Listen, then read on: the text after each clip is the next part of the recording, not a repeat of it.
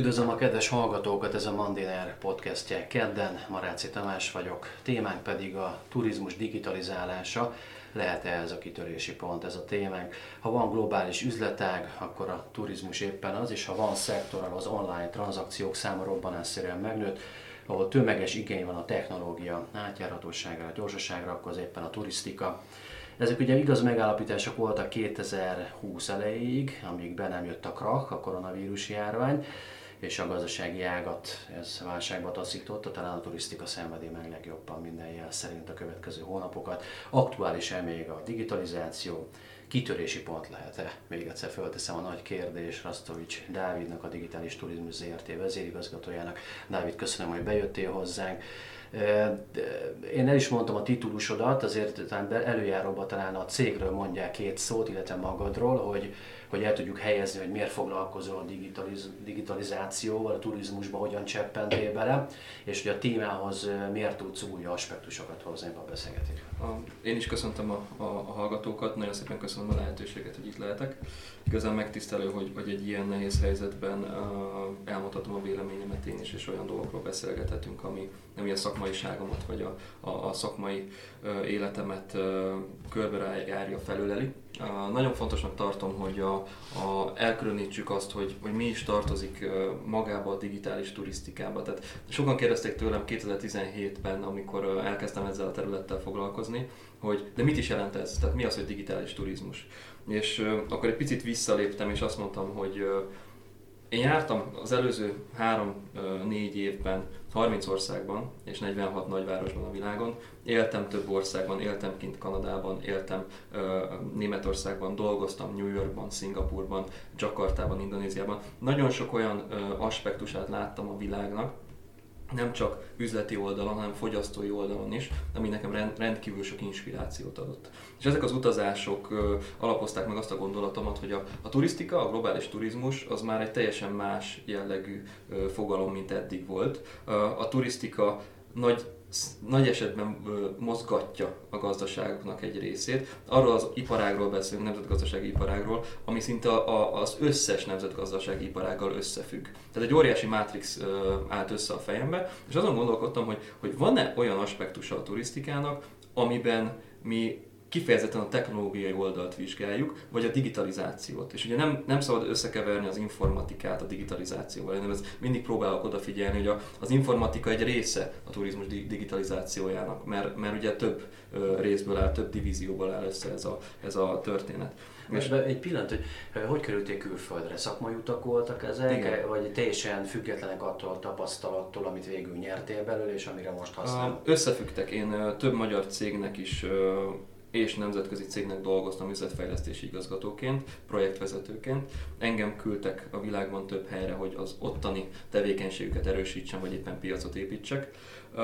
Ez egy megfelelő tapasztalat volt ahhoz, hogy belelássak az ottani kultúrába, gazdasági vagy vállalkozói kultúrába, üzleti környezetbe, és megfelelő lehetőség volt a szabadidőmben az, hogy a, a saját vállalkozásomnak a, az alapötletét én kitaláljam, és azon gondolkodjak, hogy, hogy mit lehetne, mik azok a best practices amit haza lehetne hozni. Mert nekem nagyon fontos az, hogy itthon teremtsünk értéket. A, sokszor mondják azt, hogy vannak a, a fiatalok, a tehetséges gondolkodó emberek, akik elmennek nyugatra, és ott akarnak karriert építeni.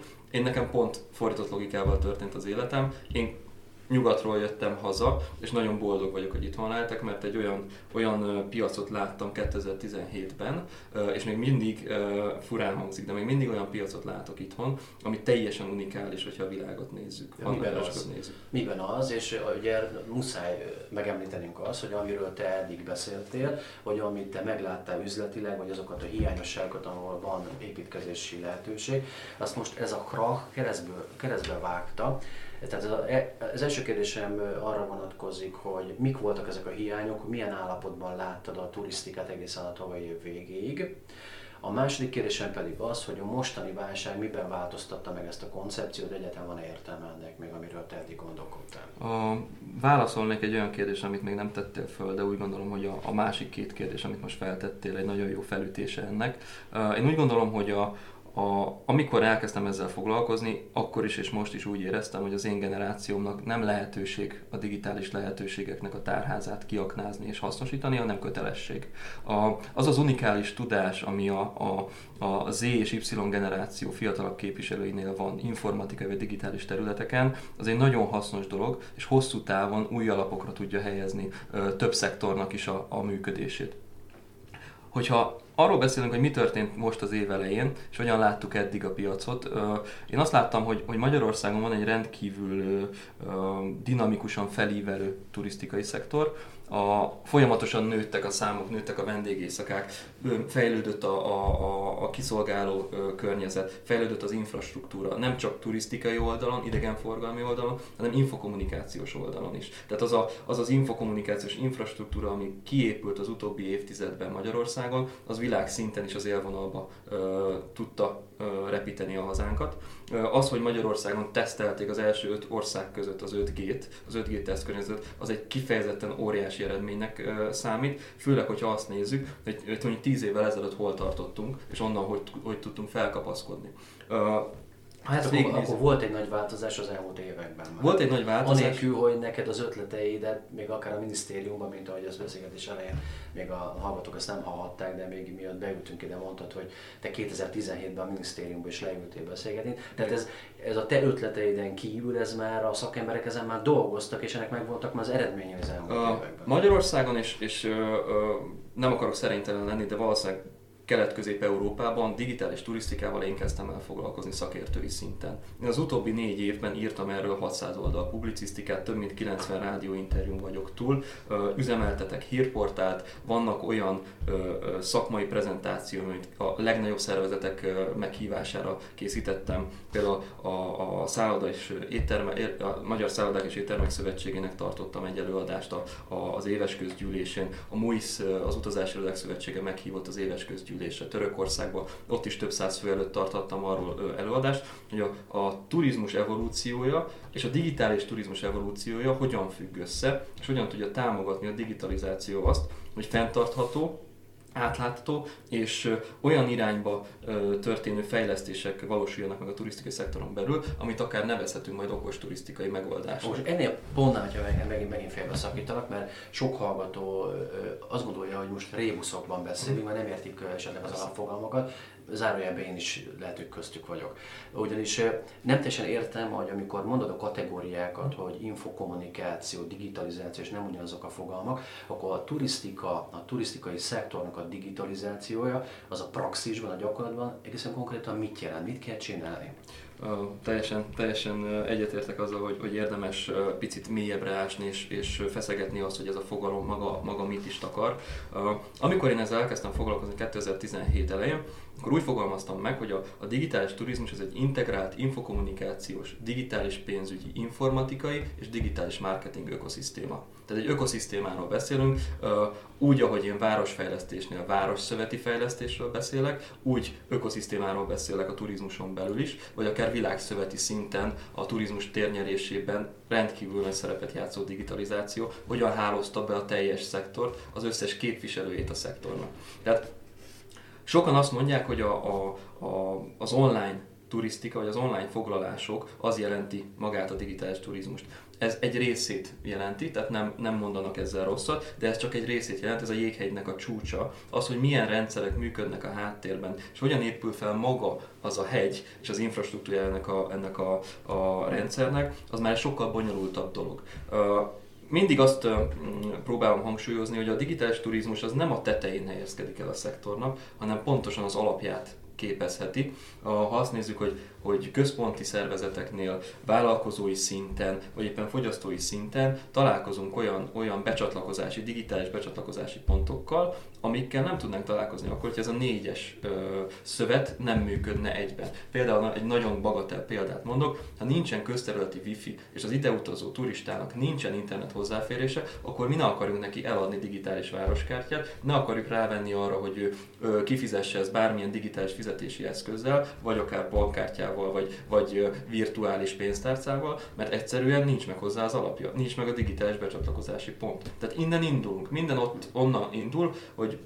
Ha 2017-ben vizsgáltuk a budapesti vagy éppen magyarországi piacot, találtunk 40 elveszett percet a, a budapesti reptér és Budapest városközpont között. És ez a 40 perc, ami szerintem meg tudja változtatni a magyar turizmusnak a jövőjét. Ez egészen új alapok. Jelent, ez azt jelenti, hogy egy digitális blackout történik, amikor ide érkezik mondjuk Japánból, Kínából, Ausztráliából egy turista. Tehát itt inaktívan ülnek a buszon, amíg beérnek. Pontosan. Tehát inaktívan ülnek bármilyen uh, utazási eszközön, mert egyszerűen nem tudják használni azt az infrastruktúrát, ami meg lenne, csak éppen nem tudnak hozzáférni az internethez. Nincsen egy, egy a, a reptér az egy országkapu. Minden, minden országnak a reptere az az ország kapuja. Amikor idejön hozzánk egy külföldi turista, és repülővel érkezik, az első benyomás, az első országmárka, az első impulzus, mivel ugye impulzus, alap, impulzus cselekvés alapú társadalomban élünk, ezt is, hogyha, hogyha majd engeded, egy picit kifejtem később. Akár most is elmondhatod. Ugye nagyon érdekes megnézni azt, hogy, hogy mennyi ideig csatlakozunk a, a felhőhöz, vagy a, a világhálóhoz per nap. 2007-ben, uh, menjünk vissza egy picit az evolúcióban, 92-ben elindult az internet, ugye a World Wide Web. Onnantól számítjuk azt, hogy, hogy mondjuk informatikai alapon működik uh, egy része a gazdaságnak. Ugye meg tudjuk osztani egymással uh, bármikor real-time azokat a, azokat a információkat, amit eddig csak uh, úgymond offline módon tudtunk megosztani. 92 és uh, 2007 között eltelt 15 év de a, a internet használatnak a száma az jelentősen fejlődött. Tehát nem, nem azt mondhatjuk, hogy, hogy duplázódott vagy, vagy, vagy tíz, tízszeresére nőtt, 300-ról 2007-ig felment majdnem 20 milliárdra a csatlakozott eszközöknek a száma ami csatlakozik az internethez. És mi történt utána? Az történt utána, hogy, hogy Steve Jobs uh, feltalálta és bemutatta az iPhone-t, majd elmondta, hogy the world is in your pocket, tehát a világ a zsebedben, egy eszközön keresztül te bármit és bármikor elérhetsz. Bárkivel tudsz beszélni, bármit ki tudsz fizetni, bármit meg tudsz vásárolni, amennyi információ fent van a világhálón, azt elérheted. Mindegy, hogy hol vagy, ha van internet hozzáférésed, erre van lehetőséged. 2007 és 2020 között további 40 milliárddal nőtt az ez, csatlakozott eszközöknek a száma. Tehát nem is az, hogy forradalomról beszélünk, hanem egy, egy teljesen új ö, világról, egy technológia alapú társadalomról beszélünk azóta, és az okos eszközöknek a használata nem csak elterjedt, hanem a kultúránk, a személyiségünk és mindennapjaink részévé vált. És ezt kell néznünk, amikor digitális turisztikáról beszélünk, akkor nagyon fontos, hogy az emberi tényezőt figyelembe vegyük. Mert az lehet, hogy nekünk van egy nagyon jó infrastruktúránk, egy olyan rendszerünk, ami fantasztikusan működik, és a, a legjobb mérnökök dolgoznak rajta, de hogyha az ember nem tudja ezt használni, és a felhasználói élmény oldalon ez nem jól van optimalizálva, akkor azt senki nem fogja használni, és nem fog tudni megvalósulni az, hogy mondjuk 2030-ra egy olyan világban éljünk, ahol a technológia az egy lehetőséget ad arra, hogy mi minden olyan tevékenységünket redukáljuk, ami akár károsítja a környezetünket, akár személyes szinten rombolja az én képünket, a mentalitásunkat, a jövőképünket, a karrierünket. És ha ezt az egészet egy picit globálisabban nézzük, akkor mondhatjuk azt, hogy ahány ember fel van most csatlakozva az internetre, egy jó központi rendszerrel mi bármikor elérhetjük őket. És ami oda felkerül, digitális lábnyom formájában, ameddig internet létezik, addig az ott is marad. Ideális esetben, tehát ugye nem jött volna a járvány és a sajnos a ránk váró gazdasági válság, mondjuk megnéztem a, a, a Google-ban a nevedet a, a tavalyi év végén, tehát többször nyilatkoztál arról, optimistán még, hogy a magyar turisztikát digitalizálni kell, és a céged és mások is majd ebbe beszállnak, és egy óriási jövőkép van az amúgy is aranykorát érő turisztikai szektorban. Csak az a kérdés, hogy vegyük akkor a cezúrát, mondjuk legyen az 19 december vége, milyen állapotban volt digitalizáció szempontjában a magyar turizmus, mert ezt még nem mondtuk ki. Tehát azt mondtad, hogy sokat fejlődött az elmúlt évek, de milyen állapotban volt? Ez már egy, egy, egy, egy ígéretes folyamat volt, vagy mi nagyon sok tennivaló volt alapjára? Infrastruktúra oldalon, tehát infokommunikációs infrastruktúra oldalon, mivel megjelent az első 5G tesztkörnyezet, és elkezdték ezeket a rendszereket tesztelni.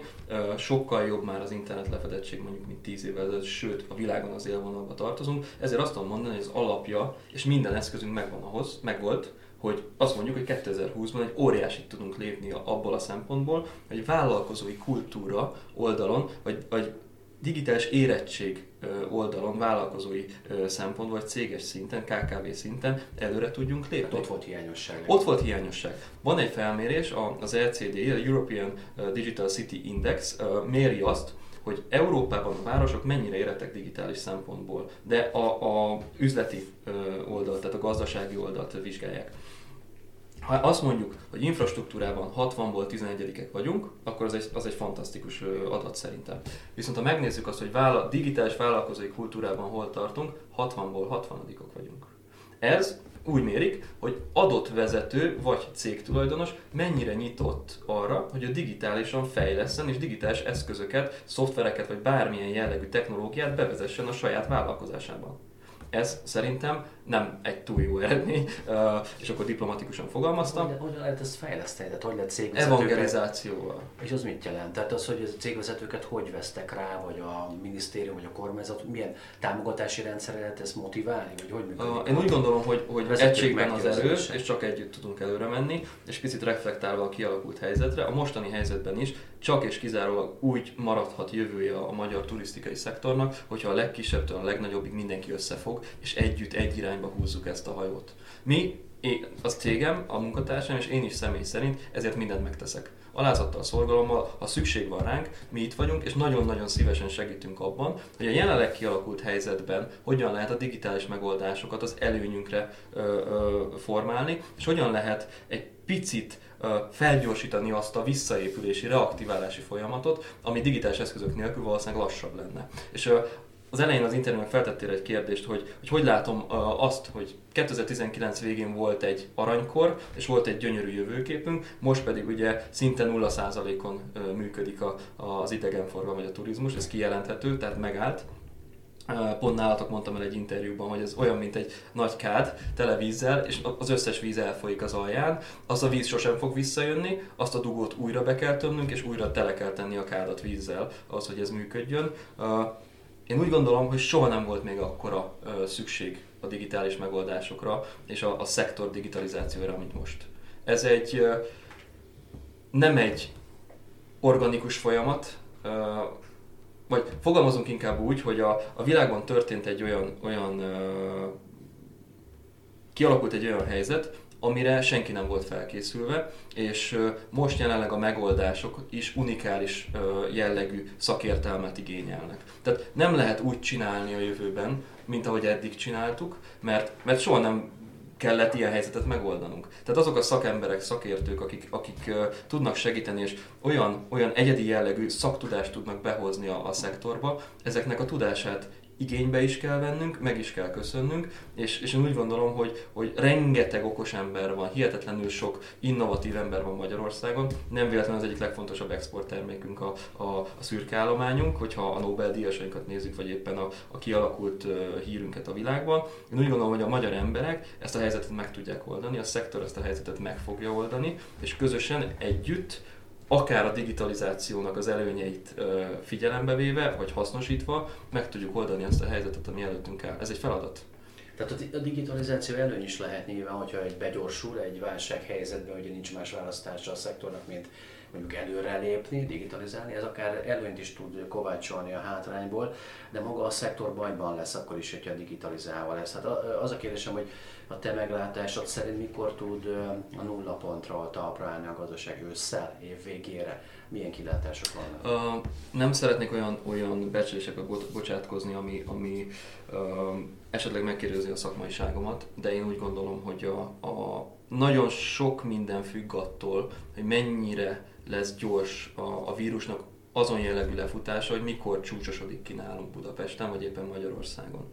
Uh, onnantól kezdve fogunk tudni tervezni, és ne felejtsük el, hogy lehet, hogy visszaáll uh, maga az a rend, hogy utazhatunk, mehetünk étterembe, mehetünk rendezvényekre, viszont az emberek fejében ott lesz a félsz.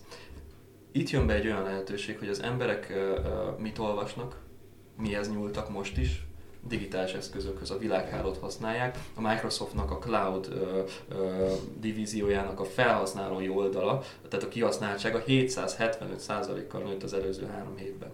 775%-ban. Mindenki átköltözött a digitális térbe, ott kommunikálunk egymással, ott informálódunk. Sok esetben már nem is tévét nézünk, hanem podcasteket hallgatunk, vagy vlogokat nézünk. Tehát megváltozott a világ, megváltozott a társadalom, generációnként is különbözően ö, fogyasztunk, most digitális jószágokat vagy termékeket. És ha belegondolunk abba, hogy hogyan lehetne az embereket újra rávenni arra, hogy utazhattok, már biztonság van, nem tudjuk, hogy mikor jön el ez az idő, de amikor ez eljött, a leggyorsabb és a legközvetlenebb módja ennek az, hogyha online felületeken keresztül kommunikálunk velük. Tehát ez csak egy aspektus. Mikor jön el az a, az időszak, egyáltalán eljön-e, hogy visszaáll a régi rend? Mert sokan azt mondják, a turisztikai szakemberek is, hogy a, a most lezárult világ, ez a globalizált világpolgár időszak, vagy ez a globális turisztika, hogy felszállok egy gépre és Sankhájba leszállok, és ugyanazzal a kártyával fizetek, és a megszokott rendje a foglalásoknak, stb. Ez meg fog bomlani, és egy új világ kezdődik akár a turisztikában. Uh, soha nem lesz olyan világ, ami, ami volt, ez biztos. Viszont uh, én, én hiszek abban, hogy egy jobb világot tudunk együtt építeni. Tehát biztos, hogy megszűnik ez, hogy uh, mérés nélkül, adatok nélkül úgy utazhatunk a világban, hogy igazából csak annyit tudnak, hogy mikor léptünk be az országba, és semmi más nem tudnak rólunk. Valószínűleg itt megnő a Big, big Data-nak és az IoT-nak a szerepe, megnő a térinformatikai rendszereknek a szerepe, megnő annak a, a, a szakmai aspektusnak a szerepe, hogy igenis meg kell értetni az emberekkel, hogy ez miért fontos, meg kell értetni a vállalkozókkal, hogy ez az előnyükre válik ez nem a hátrányuk, ez nem egy pénzkidobás, ez egy eszköz, amiben most ők befektetnek, ami hosszú távon nagyon sok esetben fog nekik megtérülni. Nem biztos, hogy anyagi szempontból, de nagyon sok más aspektus vizsgálva ez meg fog térülni bőségesen. És ha már város szövetről beszélünk, vagy világszövetről beszélünk, és világpolgárokról beszélünk, ki kell jelenteni az, hogy az az sem volt normális, hogy 1,8 milliárd ember úgy utazott eddig, ahogy utazott. Tehát tényleg úgy, hogy nem volt ellenőrizve, nem volt mérve, a reptereken mindenki csak rohant, rohant, és én, én már egy picit, ugye nagyon sokat utaztam, és picit azt éreztem, hogy, hogy lassítanunk kéne, mert ebből baj lesz. Mert ebből baj lesz, mert fogalmunk sincs, hogy mi történik körülöttünk. De úgy, ahogy a gazdasági szinten is, én, én azt éreztem, hogy túlpörgött egy picit a, a dolog. Az over, over tourism, tehát a, ugye a tömegturizmus jelensége Budapesten, és nagyon sok esetben érezhető volt. Tehát amikor nem tudunk bemenni egy Széchenyi fürdőbe, mert kinnál, kígyózik kinn a sor, és 35 fokban az embernek leég a, a, a háta, mert úgy van éppen öltözve, mert mondjuk egyszerűen nem volt kapacitás arra, tehát nem fért be több ember. Nem tudtál sétálni például a Budai Várnál, mert megjött három akkora ázsiai turista csoport, ami most államszerű lenne, hogyha megjönnének, de akkor viszont sok esetben ugye a helyi lakók vagy a, vagy a máshonnan érkező turisták nem tudtak a saját fogyasztói kultúrájuk szerint Tehát akkor szerinted a jövőben ez racionálisabb lesz. De hogyha racionálisabb lesz, akkor az államnak ezek szerint kevesebb bevétel lesz, mint az elmúlt években a turizmusban. Én úgy gondolom, hogy ha, ha minden olyan lehetőséget kihasználunk, ami most jelenleg előttünk van, és vissza tud állni az a jellegű dinamikája a turisztikának, hogy biztonságos az utazás, tudunk utazni, megmaradnak a légitársaságok, megmaradnak azok a szervezetek, akikkel lehet utazni, akkor sokkal többet fog tudni keresni a, a, az állam, sokkal többet fognak tudni keresni a szektorban működő cégek és a szakemberek is. Tehát ezért emeltem ki, hogy az unikális szaktudásra soha nem volt még akkora szükség, mint most. Mert ez egy lehetőség is. Nagyon sokan azt mondják, hogy ugye egy ilyen helyzetben meg kell oldani az előttünk álló feladatot. Ez az első lépés. Viszont annyira gyorsan történik minden, hogyha nem készülünk fel a reaktiválási tervre, vagy a reaktiválási időszakra időben, akkor nem lesz, nem lesz elegendő muníciónk ahhoz, hogy tényleg meg tudjuk lépni azokat a dolgokat, amikor nem lesz időnk dönteni. Előre el kell döntenünk, hogy akkor, amikor az a helyzet bekövetkezik, merre kell mennünk. És uh, itt van az, hogy, hogy a, a szakmának nagyon jó az, hogyha beszélünk egymással, hogyha egymás uh, körében kommunikálunk, és megosztjuk azt a, a, a különböző területekről származó ö, egyedi tudást, amivel tudunk segíteni a másiknak. David, egy utolsó kérdésem lenne, ezer van még egyébként, de most nagyon sok olyan dolog, ott mondta, hogy ha lejegyzeteltem volna, akkor még tudnánk egy órát minimum beszélgetni erről. De az utolsó kérdés legyen az, amit egy korábbi vendégünk vetett fel, és mások is mondták, hogy esetleg ez lehet Magyarországon a kitörési pont, és ez kapcsolatos azzal, amit említette a félszel, hogy sok ember a jövőben esetleg jobban meggondolja, hogy Balira vagy más távoli világokba megy nyaralni, vagy a szabadságát kívánni, hanem esetleg fölmegy a bőrzsönybe, hogy megismeri Magyarországot, mert biztonságosabb. Ha itt költöm el a pénzemet, akkor lesz munkahelye a szállodaiparban dolgozó, honfitársának, stb. Látsz egy ilyen esélyt arra, hogy egy ilyen tendencia fog kialakulni, hogy egyrészt a félelem miatt, másrészt pedig a, a honfitársaink bevételének a, a védelme miatt a hazai turizmus fog fellendülni, és esetleg a kormány is egy ilyen kampányt fog megindítani, ezt fellendítse. A személy szerint nagyon-nagyon örülnék neki, hogyha, hogyha sokkal többen utaznának a belföldön, mint eddig.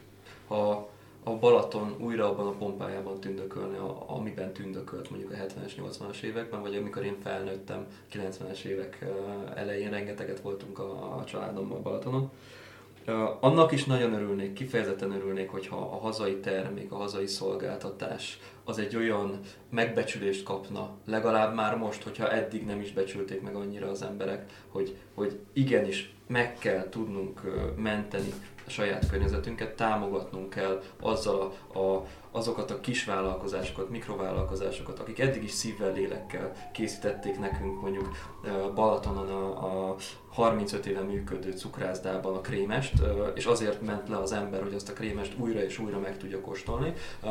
Nem elég az, hogyha életben marad a nagy szálloda vidéken, mert hogyha nincs körülötte olyan szolgáltatás, akkor nem fog oda menni senki. Nem elég az, hogyha a kicsi életben marad és nincsen vendég, mert akkor becsukhatja a kapuit. Tehát ezt, ezt globálisan uh, kell kezelnünk, és ezért mondtam azt, hogy, hogy együttműködésben, egyetértésben, és kéz a kézeben, tehát egymást segítve és, és húzva magunk után, tehát itt nem maradhat le senki. Hogyha egy lemarad, akkor a többi se tud soha olyan szintre visszaemelkedni, ahol volt.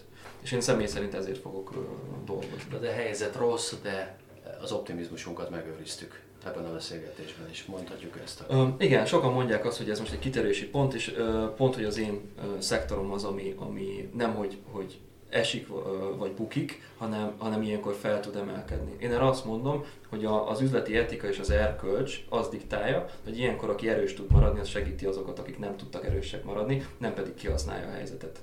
Legyen ez a végszó, Dávid, köszönöm, hogy itt voltál. Rostovics Dávidot hallgatták, a Digitális Turizmus ZRT vezérigazgatóját, alapítóját, még egyszer köszönöm. És köszönöm a hallgatóknak is a figyelmet, búcsúzunk pénteken ismét jelentkezünk, viszont hallásra. Köszönöm szépen.